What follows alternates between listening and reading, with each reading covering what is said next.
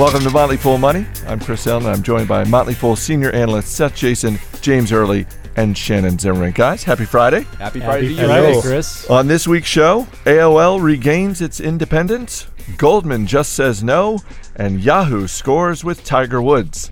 Then again, at this point, who hasn't? Oh. But we begin with Friday's better than expected retail numbers. The Commerce Department reported retail sales increased 1.3% in November, largest increase since August. Shannon, what was your takeaway for investors? Uh, takeaway is this: as with last week's unemployment tick down, uh, this is at least at a glance uh, good news. It certainly uh, it warrants a lot of uh, scrutiny just in terms of the methodology that they use to collect this information. But at a glance, I think it's good news. I don't think the news is good enough, though. We had a, uh, an event for one of the services that I run here, and one of our colleagues, David Meyer, did a fantastic presentation about the the case for deflation and inflation. And the scariest slide was the level of reserves that banks have on reserve the, at the Fed right now. They're not lending, and as the credit market goes, so goes consumer spending. The uptick is nice. I don't think it's sustainable.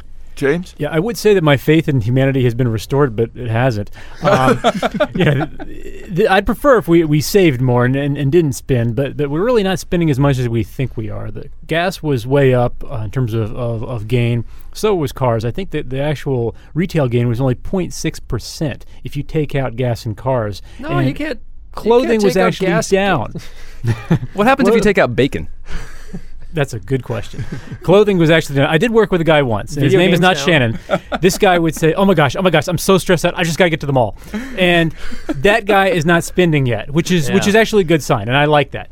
Well, you might like that, but but our st- our companies, our stocks don't like that. There's a lot of interesting news here. I think one thing to note is that, that sort of ex gasoline and motor vehicles, as James said, uh, not nearly as robust as you'd expect. There was some uh, also good news, and you can't see it, I'm making the finger quotes about consumer sentiment. However, when you look at the absolute level, it's still well into recession territory. And if you draw a line backwards in time on the graph, uh, you see that it's at, at heights which we re- had in you know the 82 recession 90 recession so it's still not all that great the final point i want to make about this retail sales report is that there has been some stories lately out there among financial bloggers and other analysts that i respect and they've basically said this hey, sales tax receipts don't seem to be matching what we're seeing in these retail sales reports. What's the deal?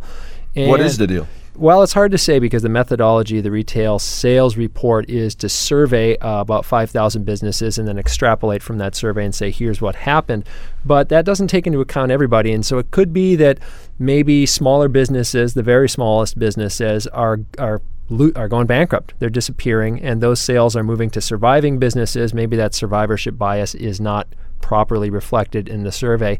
Entirely possible. It's it's hard to say, but I think it's worth scratching your chin and saying, hmm, whenever there's that big a disconnect between sales tax receipts and supposed gains in retail sales. This sounds a bit like an X Files episode. In terms of holiday sales, as we come into the home stretch for the holidays, are there retailers that you think are in a really good position right now based on their sales? Well, I'm uh, looking at Amazon pretty closely right now. I have always thought this was, uh, uh, well, not always, but for the most part, an absurdly expensive stock. It certainly looks that way to me now in terms of a valuation that prices it at 50 times current earnings. and, and it looked that way to us all like Exactly, six months exactly. ago when It's- it was cheap. So Yeah, it- and you have to you have to discount for uh, a cheapskate bias of, uh, among those of us here on the, on the podcast. But t- to me, it's a story stock, not exactly like Google is a story stock or Apple is. That company, Google, gets into people's brains and they feel smarter for owning it. Apple gets into their libido; they feel sexier for owning it. I think that uh, Amazon is more of a finance geeky kind of kind of play right now, and they- they're the uh, it's the rock'em sock'em robot game between Walmart and Amazon. And every time Amazon peels away a little bit of uh, uh, Walmart's market share, people like us get excited, but I can't get too excited because of the, the ridiculous valuation. Wow, it's hard to follow up on that. I think I think it is you, you this what I said about the sales tax uh, discrepancy. This may be an example where you where stocks like this are going and, and any stocks actually uh, retail stocks may stand to benefit because the if you own a stock in a company, it's, it's presumably a bigger company, and if they are taking market share, if they're taking uh, more of the dollars that are out there, even if that total pool of dollars is less, that still might mean good things for the share price. That's right. Yahoo is getting a big boost in traffic thanks to Tiger Woods. CEO Carol Bartz said this week that when it comes to making money, the Tiger Woods saga is, quote, better than Michael Jackson dying. because, in her words, quote, it's kind of hard to put an ad up next to a funeral. Guys, Wow. uh, you know I continue to profess my love for Carol Bartz. Uh, Your endless love. has has Yahoo uh, found a business model here, Seth? I'm going to punt on that one. I'm just going to say that I love it. Any week where Carol Bartz opens her mouth is a great week in here because no matter what we say, it's going to pale in comparison. It's going to be less And outrageous. the sad thing is, I got nothing right now. I got nothing naughty. Guys, Uh, uh, take, uh, we, take we- over. we should, we should invite her onto the podcast uh, every week until she comes. We should. She doesn't sound like she's in the PR business, but but she has sort of a charm that way. All the same. a horrible truth about advertising kind of charm. What's interesting, you know, Tiger Woods has lifetime earnings over a billion dollars, and, and over a billion dollars is about equal to the, the annual GDP of Bhutan or, or maybe Maldives. So he's he's almost a small country uh, on a on a, on a yearly basis. Um, and and what I'm reading now from the Vancouver Sun, and I've heard similar reports from the Sun of England, Tiger Woods might even quit golf, and this is obviously a bonanza a bonanza for uh, the news agencies because people like me with nothing better to do are reading about Tiger Woods. But what does this mean for Nike? What does this mean for Nike if and some of these other sponsors if these alleged photos surface? Don't you think that a lot of companies have to be doing disaster planning? Nike, which paid him $35 million last year, uh, Gillette, uh, Gatorade, um, even the PGA and the television networks. Tiger Woods means a whole lot to these companies when it comes to ratings. And if he's not in golf, that means a whole lot less money in golf. oh, he's he's not leaving. Golf. If he leaves golf, I will eat a golf ball on the show that week. Well, it, you, you know, to bring it a little closer to home too. You know, we need to walk back our. I think we had unanimous endorsement of Tiger Woods and his brand last week. Oh, this sexes it up. This is great. It's a new trajectory for him. Not so much. I, I- I think we should reduce our exposure to Tiger Woods. No. I'm going back oh. into Eliot Spitzer. I'm, holding out for the nude photos, but, Yeah. but I, I think I will reduce. Actually, more- I wonder if I no get a. Tiger Woods video game on the cheap. this I'm, I'm buying season. more out of the money calls. The dirtier this gets, the more famous Tiger gets. When it finally blows over, he's more famous. Goldman Sachs said this week its 30 top executives will not receive cash bonuses this year. The executives instead will receive stock that cannot be sold for five years. Goldman's been criticized for using 10 billion in government aid to boost its aggressive trading business. James, not every day that you hear about Wall Street not handing out bonuses. This seems like a step in the right direction. That's direction. pretty interesting, Chris. And you know, this is sort of a southern playbook. And here in Washington D.C., we're proudly probably the the southernmost portion of the Northeast. We're not really Southerners, but Southerners will know what I'm talking about if you've ever heard the term "go get me a switch." Which means you're in trouble, and you have to get your, something that I can spank you with, My, basically. my, my, my heart just palpitated. then. Uh, oh. and, And- there's and going to get psychology that because thing, if yeah. you get too big of a switch, then you get whacked harder. If you get too little of a switch, you'll be sent back, or, or maybe your, your parent will get a switch of uh, of his own. And and so it's kind of a tough situation. Goldman is motivated by greed and fear. Very little nobility, I will say, just by doing God's work. Um, and if Hey, you notice the headlines that's a quote today, from the CEO, by the way. if- Everybody. which, which he rescinded, but but he still made it. Um, the UK and now France and now Germany's interested too. UK and France are taxing executive bonuses in, in Wall in these trading firms at fifty percent. That's crazy. Uh, Goldman, I think, is trying to get out ahead of, of the curve, saying, okay, okay. We already had a situation where our top 30 people were getting 30% of their bonuses in cash, just 30%, 70% in stock, which was delayed four years. We'll push it all to five years and make it all stock. So it's it's actually a very responsible thing to do for a corporation is to stall executive pay until the actions that these people took are actually manifest to make sure it actually worked. In other words, they mm-hmm. can't do something really quick, then get out and pocket the money. It's a step in the right direction. Step in the right direction. Second thing is shareholders get a non-binding vote on pay. And you know, non-binding, yeah, probably submitted via Star Trek communicator, so they don't actually get the, the, the, the vote in the first place. But same idea here, though. Congress is is is postulating some sort of say on pay legislation, and Goldman says, "Well, wait a minute, let's get out ahead with our own plan that's very sort of softball and, and hope that, that people buy it because of first mover advantage." Yeah, you have to you have to hand Goldman the small golf clap, but this is this is also a, a lot of PR and posturing. You still got Say it, hundreds it's and theater, it's hundreds theater. and hundreds of people making obscene amounts of money, and you can't really blame them for doing what they're doing. But the fact does remain that a lot of their money they're making is enabled by the taxpayers. All of you listening out there, all of us in the room who lend them this money at ultra low rates. I mean, if you and I could go around borrowing money at about 0%, we'd have no trouble And- and turning it into because profits. But is it the fault of Goldman though? Whose fault is it? No, it, well, it. I don't know. These I mean, guys, these guys should- are doing con- what they do. They're just doing what they an do. easier way of doing but it they because are, of the government. Yeah, and they are connected. And, and, they are and, and maybe well maybe they're not connected in government. What's this Timmy Geithner guy? What's uh, who was that guy? Hank uh, Hank uh, Well, there- there are Doctor four- Evil Hank Paulson. Goldman? Yeah. Yeah, there, there are four or five uh, Goldman guys in, in the in the White House, and if if uh, you know they can't get bonuses, they can get jobs with the Obama administration. I'm not sure if Goldman or Citi's better represented, but they could ba- basically open a branch office. What if you're whether one of these other major firms? Do you follow suit? Yeah. So yes, it's a step in the right direction, but it's a very small one. No, if they you're don't one of these because other they're fir- not getting enough heat. Really? Goldman is doing this because they are taking a lot more heat than, than most firms, and it's because they've been more successful than a lot of the other firms. Yeah, it's much better to delay a bonus than to have it taxed, and I think that's Yeah. what they're trying to do.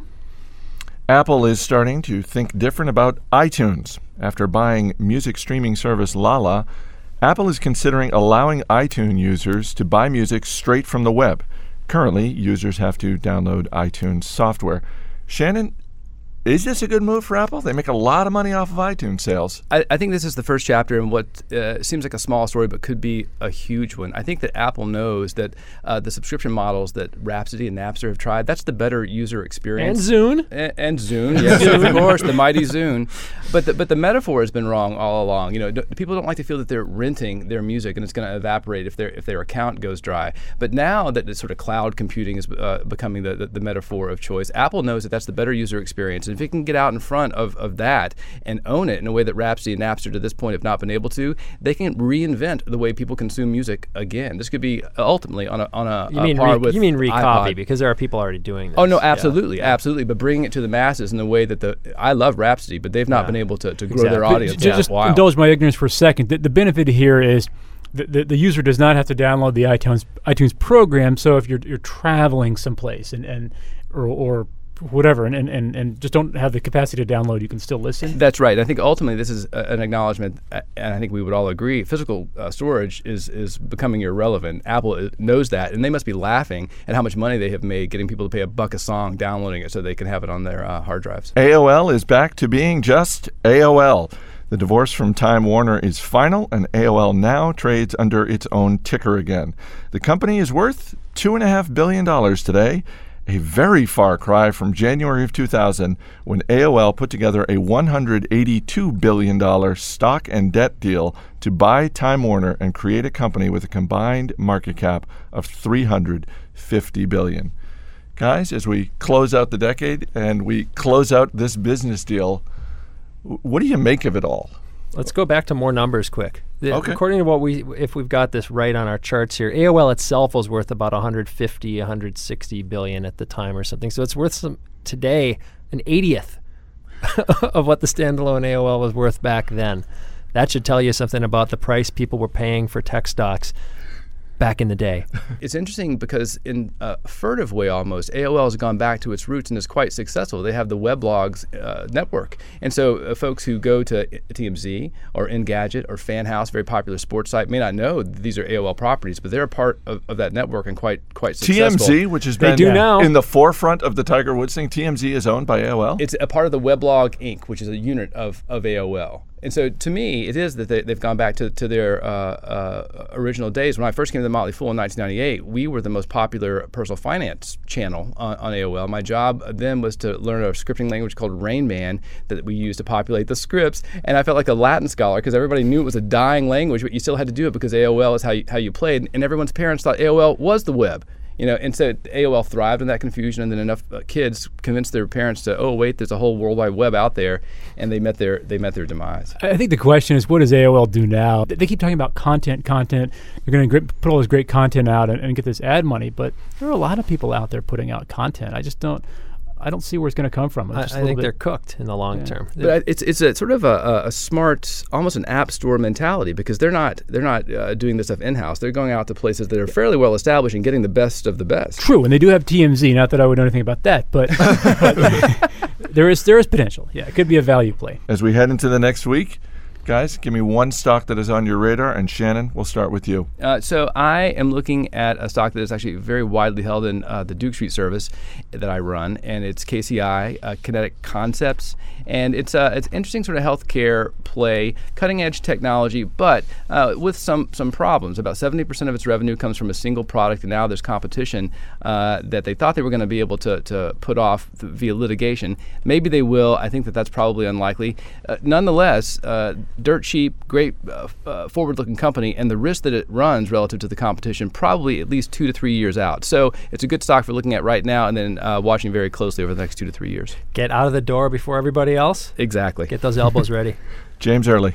Uh, Chris, I'm going to recycle an idea that I used at the Duke Street conference this As week. I just did. exactly. Not because I'm lazy, but because it's good. Because he's uh, an environmental guy. Flowers Foods is a, a, bakery. It makes all kinds of high glycemic, high carb uh, sort of things. Nature's Own Bread is the number one soft bread in the country. They sell a lot to Walmart and, and a lot of other places. Over 12% insider ownership. Uh, I think uh, there's a lot of, of management team has 25 years or more tenure. And the thing that sticks out to me is return on capital, which is a, a fundamental profitability measure, has gone from a bit over 8% in 2005 to over 13% today. And for a company that's been around as long as Flowers has, this is very, very impressive stat. So I like how it's run. FLO is the ticker. You're, you're, saying that Wonder Bread is not the number one bread in the country? Apparently not. Not According the number one sources, soft bread, yeah. right? Wow, Ricky Bobby steered me wrong again. It's the number one bread in Chris's house. Seth? I can't recycle from the Duke Street uh, seminar uh, panel discussion that I did with the guys because I, I had recycled a Motley Fool money idea there. So I'm going to go with a breaking news here. IMS Health, uh, the ticker is RX. This was a hidden gems uh, portfolio candidate. We later bought it. Then it got a buyout offer. The stock soared uh, some 40, 50% from where we got into it. Uh, today, opened up, uh, dropped about 20%. What happened is in the Senate version of the healthcare bill, there was some language about prohibiting data mining, and this is sort of what IMS Health does, except that the devil is in the details here and it's about personally identifiable data, which IMS Health will be able to cope with uh, probably no matter what. So this uh, the stock dropped about 20%. People panicked before actually reading the language, before thinking about it. It's only down about 6% now, but there's still a buyout offer on the table. 22 bucks a share, trading for about 20 right now. Uh, I don't think the deal is going to be scuttled. If you are the kind of person who looks for arbitrage opportunities, you might want to look here. So at first it was down 20% and now just 6 yeah. It's amazing how the market, I mean, how how bad the market, how, how inefficient the market inefficient really the market is. really yeah. is. Nobody read the language. All right, that's it for this edition of Motley Fool Money. Seth Jayson, James Early, Shannon Zimmerman. Guys, thanks for being here. Good to be with you, Thank Chris. you, Chris. As always, people on the program may have interest in the stocks they talk about. Don't buy or sell stocks based solely on what you hear. Do your homework and make your own decisions. And remember, the conversation continues 24 7 at fool.com. I'm Chris Hill, and we'll see you next time.